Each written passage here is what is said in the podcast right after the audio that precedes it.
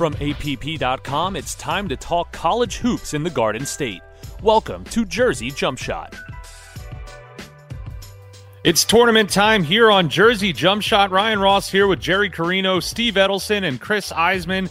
Today we are talking the NCAA tournament, who's in, and more importantly, almost who's out. Of course, representing New Jersey, Fairleigh Dickinson, a 16 seed. They will play in the first four against Texas Southern.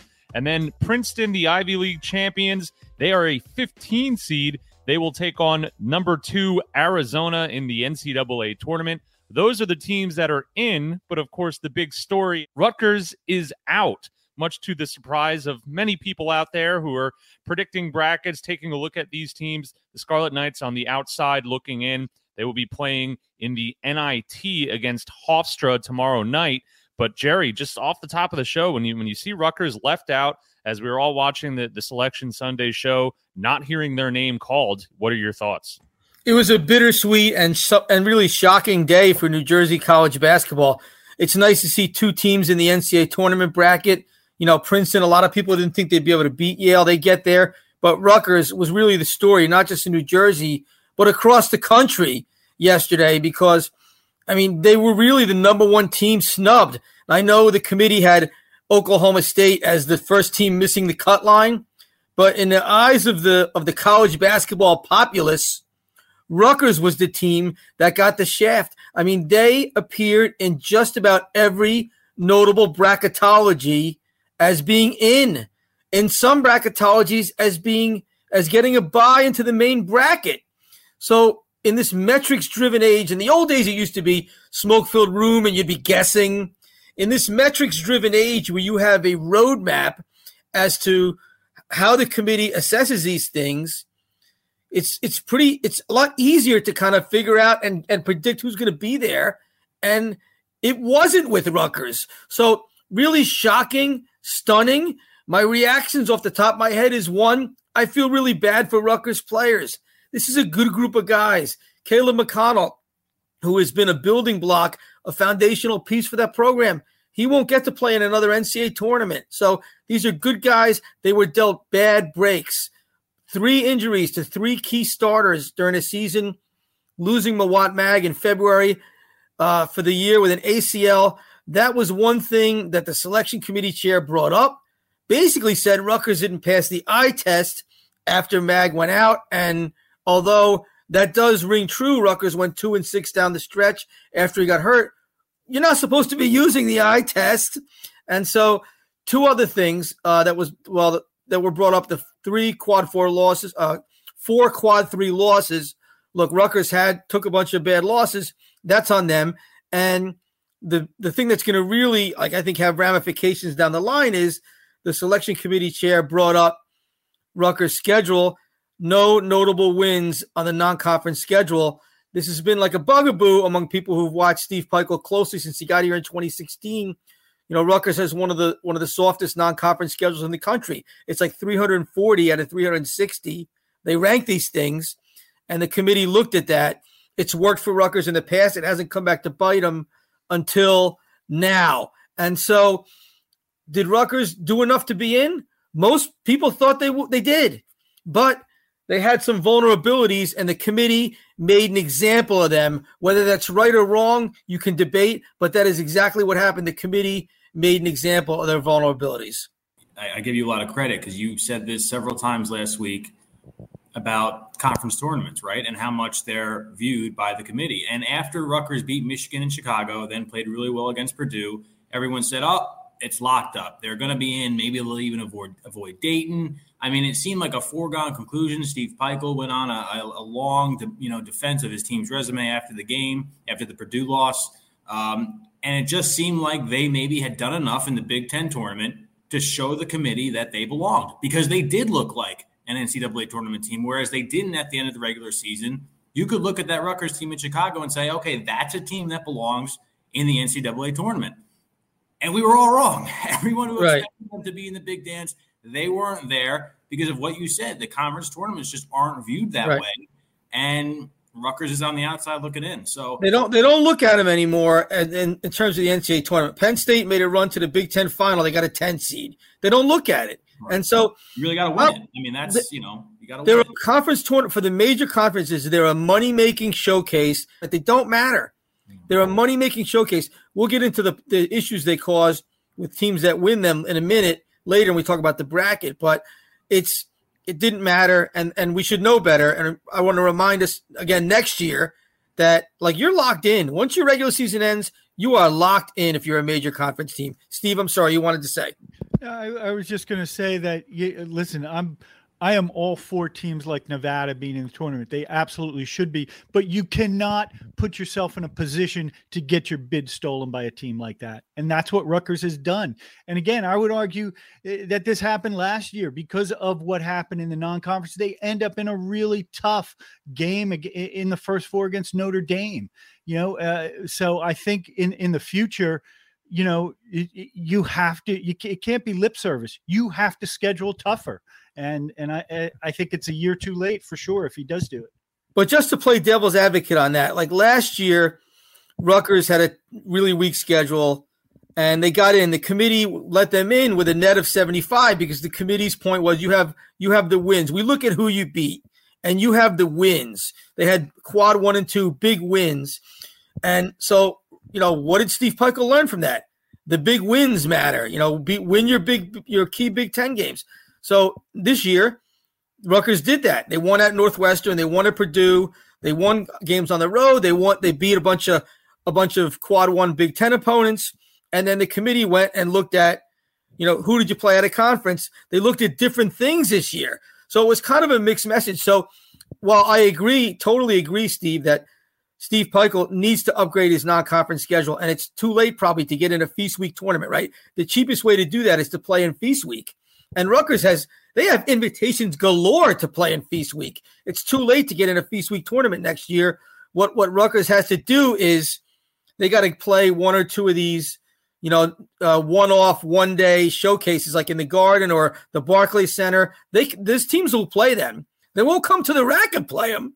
They'll play them on a neutral court. And Steve's got to he's got to figure that out. He's got to get a couple of those games for next year and I think he will. Like he sounds stubborn yesterday, and he's been stubborn, but he's not. He's not stupid. Like what what he did was working for Rutgers. It worked last year. It didn't work this year. He'll learn. What, regardless of what he said yesterday, he will learn. Like I said, too late for Feast Week 2023. They'll figure something out, and then going forward, Feast Week 2024. That's the cheap way to get good games and upgrade your non-conference schedule. So the committee's inconsistencies were somewhat of an issue here, and uh, but you know that's that's the way it's always been. So that Rutgers will learn, but it stings today. And could Chris, based on the way they played in the Big Ten tournament, you were there. They're ready to compete in the NCAAs. They were ready, but they won't get the chance. Yeah, and, and like you said, Jerry, maybe it is kind of the wake up call they need going forward, and uh, you know, for future schedules, maybe they they boost it up a little bit for situations like this, where at the end of the season, you're you're thankful you went and challenged yourself in the non conference schedule. So you do feel for the players, of course, you feel for the fans as well, who are getting ready uh, what they thought would be another NCAA tournament for their team. Instead, it's the NIT for the Scarlet Knights. Seton Hall also in the NIT as well. We'll get to the NIT bracket in just a minute, but let's talk about the New Jersey schools that are in the NCAA tournament. And let's start with the Princeton Tigers.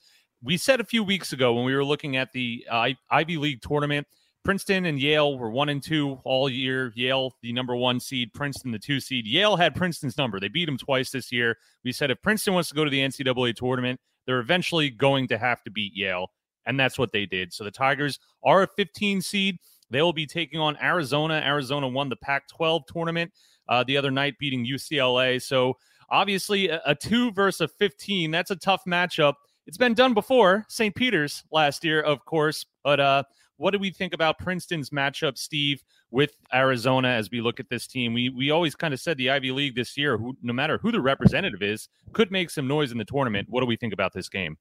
I think Princeton certainly ha- is going to go in there with a game plan to try and keep that game close, and I think they're capable of it. You know, because they have some talent now, and and they come out of a really really competitive league. Now, they're just not going to have the athletes that uh, you know that that Arizona had, and, and as always, you know that that is just a very very tough game, you know, for for a 15 seed. So I I spoke with Mitch Henderson this morning. I was at you know Princeton the last two days for the Ivy League tournament, which was a really well run, great event. Jadwin was sizzling, and Princeton rose to the occasion at home. Man, they played great. They played two fantastic games against good teams. Uh, something was said on the CBS broadcast last night that made me cringe. I don't remember which who it was at the desk there who said Princeton's going back to the Pete Carril days. No, they're not. They don't play like that anymore. Have you watched Princeton at all? I mean, they they're not going to drain the clock against Arizona. You know, they're not going to take a shot, you know, one shot every 5 minutes. They're not going to do that. That's how well Princeton attacks. They they share the ball, they push, they they they fire away. That's what they do. So so uh, we spoke. Mitch and I spoke about this this morning. Okay, and you know you mentioned historical parallels, and certainly Mitch has already brought up St. Peter's to his team. He told me that, right? Uh, 15 seed from Jersey last year that knocked knocked Kentucky down. So, but the other thing is, you know, Mitch Henderson played in one of the great upsets of all time in the NCAA tournament, and that was Princeton beating UCLA in 1996 Pete Carril's last win as a head coach. And, uh, you know, Mitch is going to bring that up to his team in the sense that, okay, that game was played in the 40s, you know, and the scoring wise, and it was in, in Indianapolis, not in, in the backyard of UCLA, where Princeton's going to be in Sacramento. But Mitch's larger point is going to be there's magic in March. And, you know, I did it as a player. St. Peter's did it last year. You can do it. Now, there are matchup issues there in that like Arizona is a plays fast and scores a lot. And like Princeton is not geared to slow teams down anymore. That's not what they do. So it doesn't seem to match up great for Princeton, as you know, Steve alluded to. Uh, but there's magic in March, and Princeton can score the ball. They can make threes, and when you make threes, and the, maybe the other team's off or nervous or whatever, when you make threes, you have a chance. One other thing Princeton is going to have a great player in this game. Tosan Evbuomwan has now elevated himself to a great player. He dominated the Ivy League tournament. He's a six-eight point forward. The country is going to see this guy on Thursday. And by the way, Princeton, I think, plays in a solo time slot. I'm pretty sure Princeton, Arizona is that buried game around dinner time where they'll have the whole country to themselves. So it's a real opportunity for them to showcase Arizona deserves to be an enormous favorite. Princeton has a puncher's chance, and certainly it'll be worth watching. That's why they play the games. Absolutely. You know, we see it every year. An underdog. A lot of people, maybe uh, schools that uh, people don't really uh, know too much about or really haven't heard about throughout the course of the season. They become the the darlings of, of the NCAA tournament. It was St. Peter's last year. And like you said, Jerry, uh, the message to Princeton why not us? Why can't it be us this year? And for any of us who have seen this team play, maybe not so much, who was it, Jay Wright on CBS that you were talking about? For us, those of us who have seen this team play, we know what they're capable of, and, and they can certainly give a team like Arizona fits.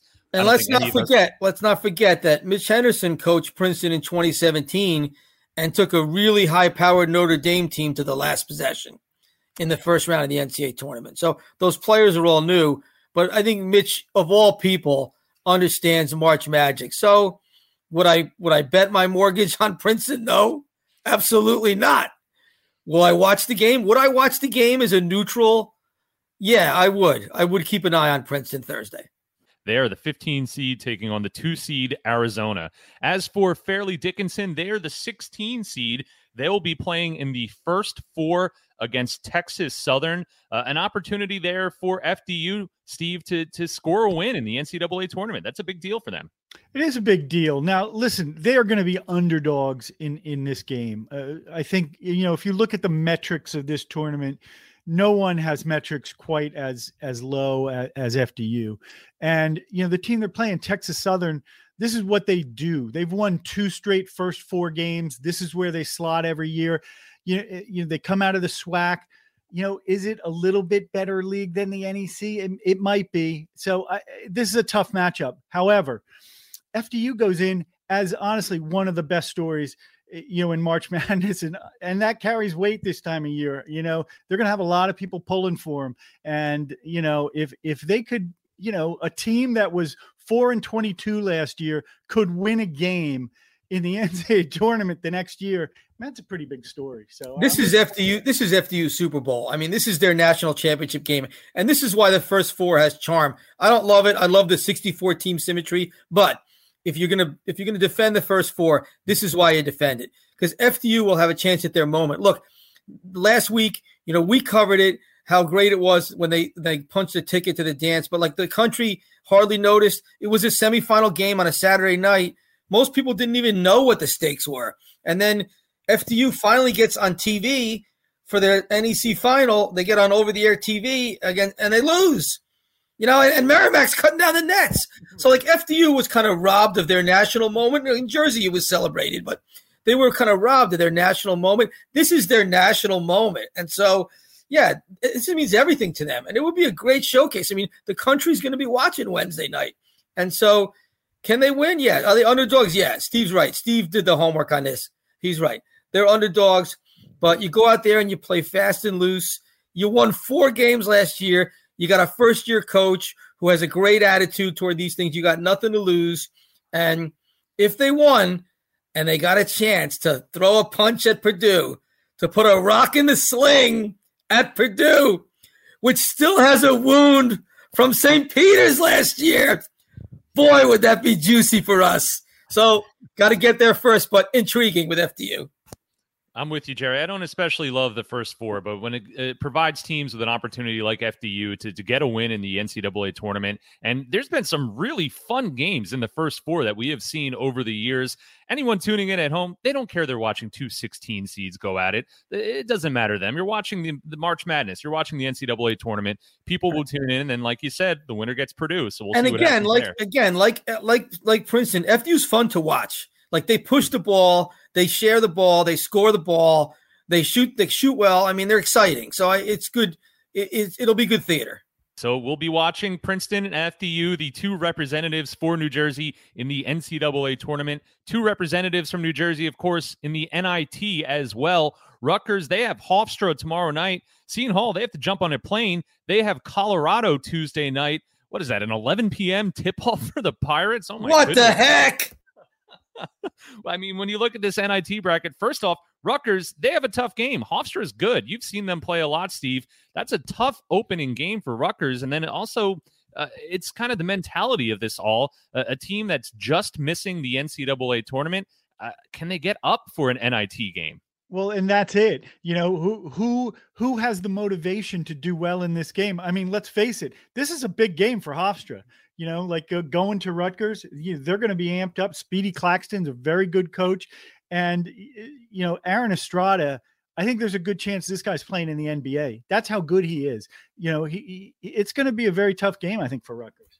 The the Haggerty Award goes to the best player in the metropolitan area each year. It's a very old, prestigious thing. And, you know, Aaron Estrada is in the driver's seat. He's from New Jersey, by the way. Uh, he's and a former St. Peter's guy, too. He played college Started out at St. Peter's, then Oregon, now Hofstra. He's played really well there. Uh, and yeah, he's good. He's probably the favorite to win the Haggerty. And I don't know, Chris, what do you think? I mean, it really like Pete Thamel, our friend at ESPN, has a great line that he said before. The hardest event in sports to forecast is the NIT because you just don't know where the motivations are for all these teams.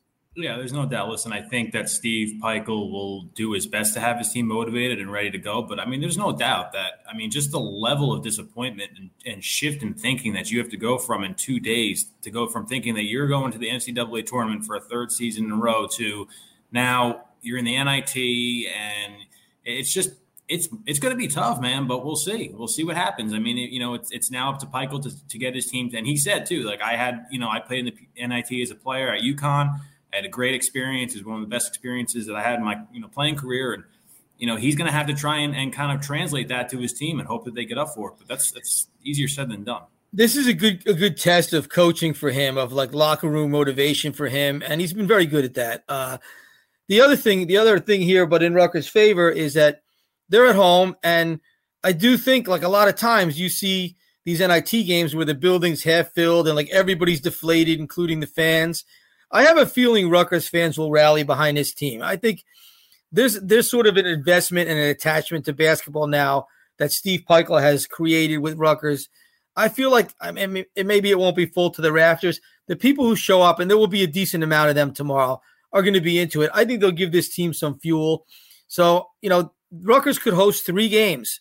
They're a one seed.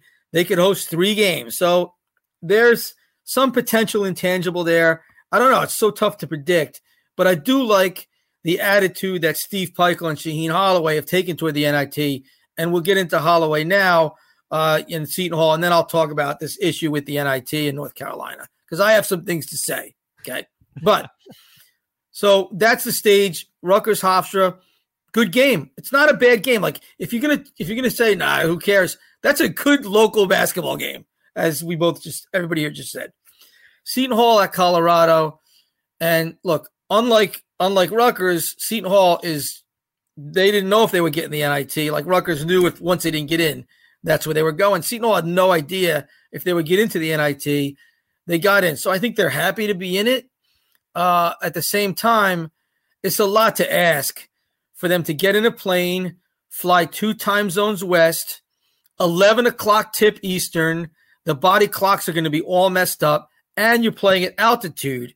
So it's, it's a big ask. And another coach who who I was talking to, who's played in the NIT and had some of these one day turnarounds, said the NIT just really screws some teams because, I mean, you got to draw the matchup somewhere and they try to regionalize it.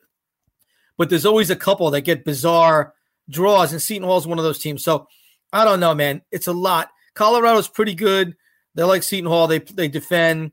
Uh, they got a couple good scores, but they mostly hang their head on defense. And it's just a really tough spot to go across the country. Shaheen Holloway in 2016 was the associate coach when Seton Hall went to Denver for the NCAA tournament, and 11 o'clock tip against Gonzaga could not adjust to the altitude, the time difference, and they got throttled. Uh, you know, Seton Hall, they, they could lose this game. I'll be really surprised and impressed if Seton Hall can, you know, the shorthanded as it is, they got seven, eight guys, can find the wherewithal to win at Colorado. We're just looking a little bit down the line in the bracket if Rutgers and Seton Hall could win two games each, they'll play each other in Piscataway, which would be the biggest NIT game in modern history New Jersey basketball. How many of us clowns will be there for that? Sign me up for that. But a long way to go for that. And Seton Hall has, is the toughest road right now. So we'll see. We'll see. But I wanted to say something about the way Steve Pikiell and Shaheen Holloway have handled – this NIT invitation, okay? Because the NIT is not quite what it was in that they don't it no longer finishes in Madison Square Garden. It's now in Las Vegas. Uh, it, but it still has cachet. I mean, the two the two teams in last year's final, uh, Texas A&M and Xavier, built off of that. You know, they ended the season on a good note. They took the momentum into the offseason. They're now they're playing in the big dance with with good seeds this week. And so it still has value. You know, does Rutgers want to end its season on a heartbreaking thing from a TV screen? Does Seton Hall want to end its season blowing a four point lead to DePaul with 10 seconds left in Madison Square Garden? No, of course not. So, you this is a privilege to play college basketball. You want to keep playing ball if you can, and these games are going to be on ESPN. It's not like there's nobody watching. So, to me, uh, Steve Pikiell and Shaheen Holloway have taken the right attitude in not only accepting an NIT bid, but embracing the opportunity to play for their upperclassmen, for each other, and for their development and for themselves. And so that matters still, okay? That matters. I give them a lot of credit. Can they transfer that attitude to their players? We'll see. That's a coaching test. That leads me to North Carolina. North Carolina turned down an NIT bid. Okay, now Texas uh, Texas Tech turned one down. That program's on fire. They had a coach they had to dismiss amid controversy about things he said. Different. North Carolina turned down an NIT bid because basically we're too good for this tournament. Okay, no, you're not. No, you're not. You you were preseason number one. Okay, you were in the NCAA tournament final. last year. Okay, you're North Carolina. You're like blue blood number one or 1A. Okay, so what? The NIT is what you deserve this year. It's not some, you, you didn't get shafted. That's what you deserved. And you know what? The NIT is a history, a tournament with a lot of history, and there's a bunch of other high majors playing in it. What makes you better than them? Okay. Why would you look down? You know how bad that looks? You know how spoiled North Carolina looks? How out of touch North Carolina looks by turning this down? Now, what you're going to say, what the critics or the defenders of North Carolina is going to say is, well, the players took a vote in a locker room and they didn't want to play. And so, well, why do you even have a head coach then? Why even have a freaking head coach if the players are going to say, ah, we're just going to quit? We're just going to throw in a towel. Does Hubert Davis even coach his team? Does he have any clue what he's doing? Is he worthy of being the head coach of North Carolina? If he's going to allow the players to just quit? I mean, you think Steve Pikiell and Shaheen Holloway went in there and took a straw poll of their players? No, that's leadership. You go in that locker room and you be a leader. That's why you're getting paid millions of dollars a year. You say, guys, there's more ball to play. Let's do it. And you know what? He didn't do that. They quit. They threw in the towel. Spoiled blue blood. You know what? Yellow blood, as in cowards, as in cowards. So terrible attitude. And I hope that it doesn't rub off on other teams that want to quit. But people talk about entitlement and spoiled, and North Carolina is now the poster child for this. Congratulations, Hubert Davis. You're an embarrassment. And rant. We should have started the podcast with that. okay, so that had to get off my chest. Good for Rutgers and Seton Hall, Steve Pikiell and Holloway for doing the right thing. And you know what, fans, when you see your team play over the next two games, you'll know it was the right thing to do. Absolutely. I mean, you just think back to, to anyone who's ever played sports, what you wouldn't give for one more game. Anyone who's ever had a, you know, a senior day, no matter the sport, what you wouldn't give to play one more game. So an opportunity for these players who will not play college basketball ever again to, to get at least one more game in. So we'll see how Rutgers and Seton Hall does. I know we'll be rooting for that matchup. I think it's in the quarterfinals. They could possibly cross paths. So we'll keep an eye on the NIT. Uh, before we go back to the men's bracket in the NCAA tournament, let's look quickly at the women's bracket because New Jersey represented there as well. Monmouth, they will be playing in the first four against Tennessee Tech and Princeton. The Princeton women, they're a 10 seed. They'll be taking on the seven seed North Carolina State. So a sweep for the Princeton programs, both the men and women in the tournament. And then, Steve, also a little bit of history there with the Monmouth women punching their ticket. Well, the Princeton women are very good, and and they are led by a former St. John Vianney player, Madison St. Rose. And it's worth noting here that on the women's side, there are 14 former Shore Conference players who are playing in the NCAA tournament. That's pretty amazing when you think about it. You know, and and and Princeton has has one of the best of them. Uh, and if you look at Monmouth, a great story. You know, a team that two years ago won two games. You know, in their second year this year under head coach Ginny Boggess, who was an assistant at Penn State, uh, who was who was in uh, Marquette for the complete rebuild of that team to make them uh, really a top Big East program. Uh, she was an assistant there, and she has really turned the Monmouth program around. And she's done it with five Shore Conference players on the roster. So uh, it's a it's a really nice story um, and and really a, a, recruiting chip for Ginny Boggess in terms of mining some of the incredible amount of talent here at the Shore. Similar to, to FDU for Monmouth women, an opportunity to win a game in the NCAA tournament. And that's a big deal playing in the first four. Uh, it's an opportunity and, and something to build on going forward. Well, and and the Monmouth story is kind of incredible because they were a middle of the pack CAA team all year, and that's a good thing. First year in the CAA, you're you're making a jump up. You know, they they were really holding their own. I watched all four of their games in the CAA tournament. They beat the first, second, and third seeds, and in all four games, they were the better team from start to finish. It was pretty amazing the way they ran through the tournament, and they won the final against the top seed on Towson's home court by 25 points. So they go in with an amazing amount of uh, of confidence, and I would not be surprised if they get through the first round. Uh, and the way it works on the women's side is, you know, they're playing in Bloomington, Indiana, against Tennessee Tech, and then you have to stay there, and two days later play Indiana, uh, top seed. So uh, that'll be a tough one, but it's a nice nice thing for Monmouth. And a good, really good week for Shore Conference women's basketball alums, right? Because Princeton's going uh, to the dance with Madison St. Rose, who's who's a yeah. There's a there's a bunch. There's there's like three girls on, on Holy Cross who won the Patriot League. Um, you know, Iona's in. You know, we there, we have a girl on Iona, so there's a there's a lot a lot of shore conference girls all over. Uh, so it, it it's a nice thing this time of year. Really nice moment at Princeton yesterday. The men's and women's teams watched the selection show together, and uh, you know they were they were the shows were back to back, and they watched all in as a group and that's cool. And they've built a nice thing over there, and it's it's it's good to see that kind of camaraderie for sure.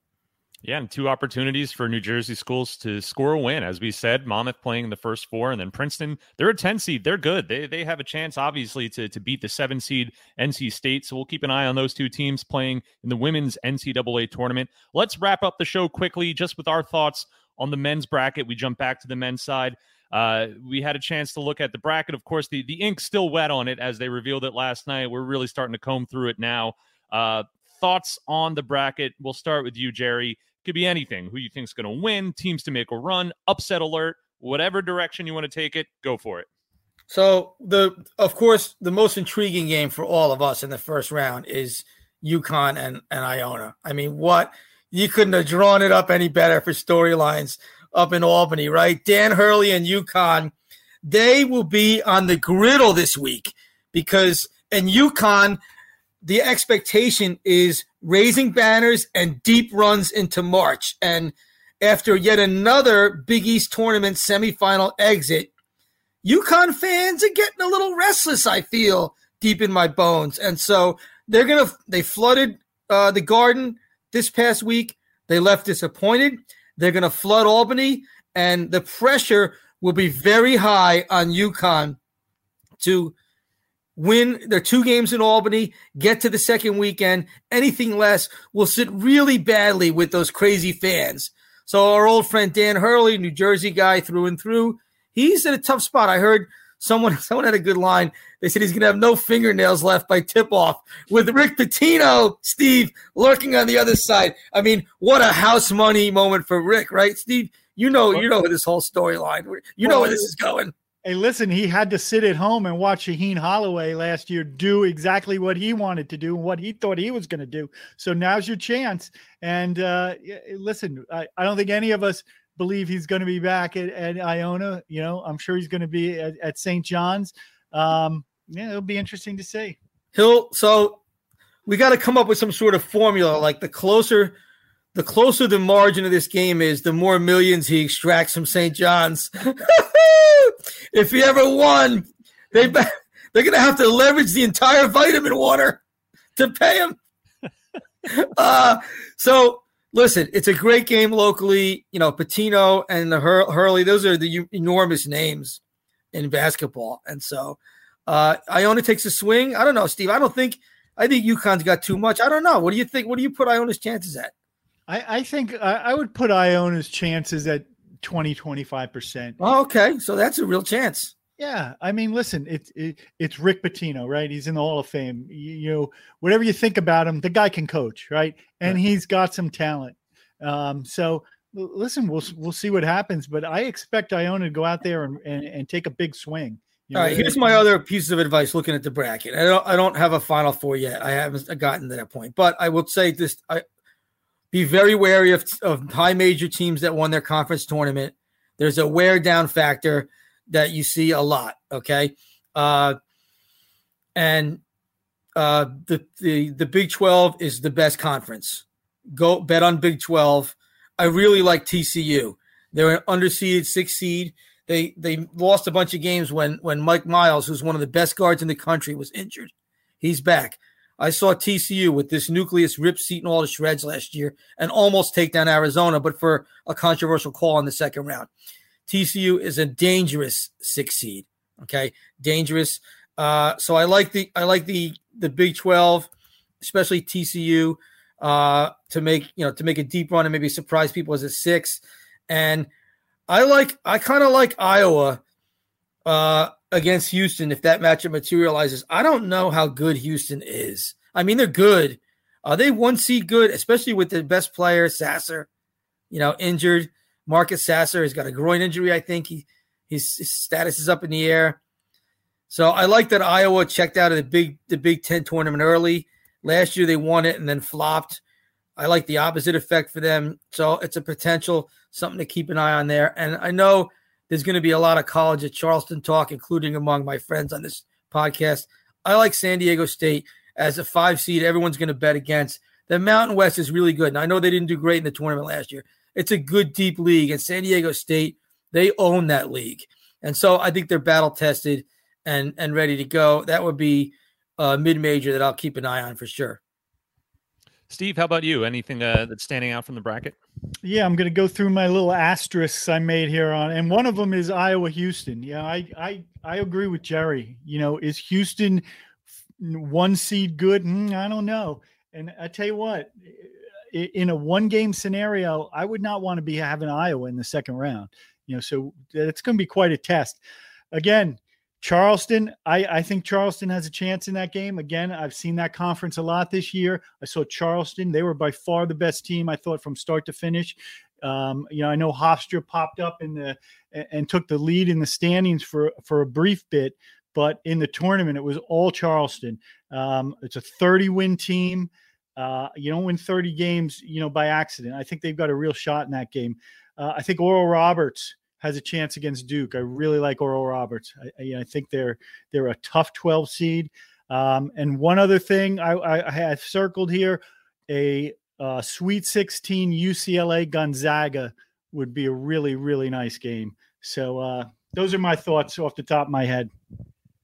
Chris, how about you?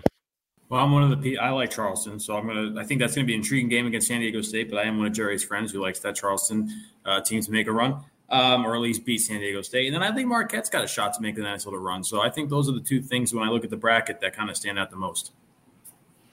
When I go through it real quick, when I see, I think first off, the, the first game of the tournament, Maryland, West Virginia, that will be a slugfest. And I think whoever wins that game won't necessarily beat Alabama, but will give Alabama uh, an early tournament test there. And really Ryan, Maryland, I almost forgot. Oh, be still my heart. Kevin Willard in another 8 9 game. Where have we seen this movie before? I will say, good job by Kevin Willard and Grant Billmeier. You know, Maryland, they had to sort of start from scratch to get them into the NCAA tournament is a good job. Those guys can really coach.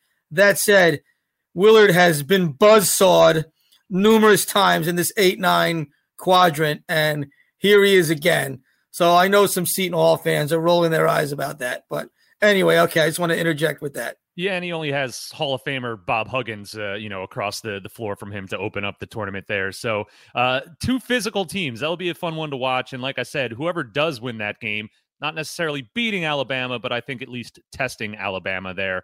Uh, I know Charleston's been a popular pick too. If you're going to pick an upset, the way a lot of people do, whether it's your favorite color, your favorite mascot, how can you pick against the Gauchos of UC Santa Barbara? Great name. They have Baylor. I know we talked about the Big 12 and how good the Big 12 is. Baylor has burned my bracket far too many times. So I'm going to put them on upset alert because I learned from my mistakes there. We'll see if Baylor and the Gauchos, the Bears and Gauchos, that should be a fun game as well. I think Oral Roberts, a 30 win team against Duke, you know, that little tiny private school down in North Carolina. I think if Duke does get past Oral Roberts, that's a big if. I think they could go on a little bit of a run. They've played well the last few weeks.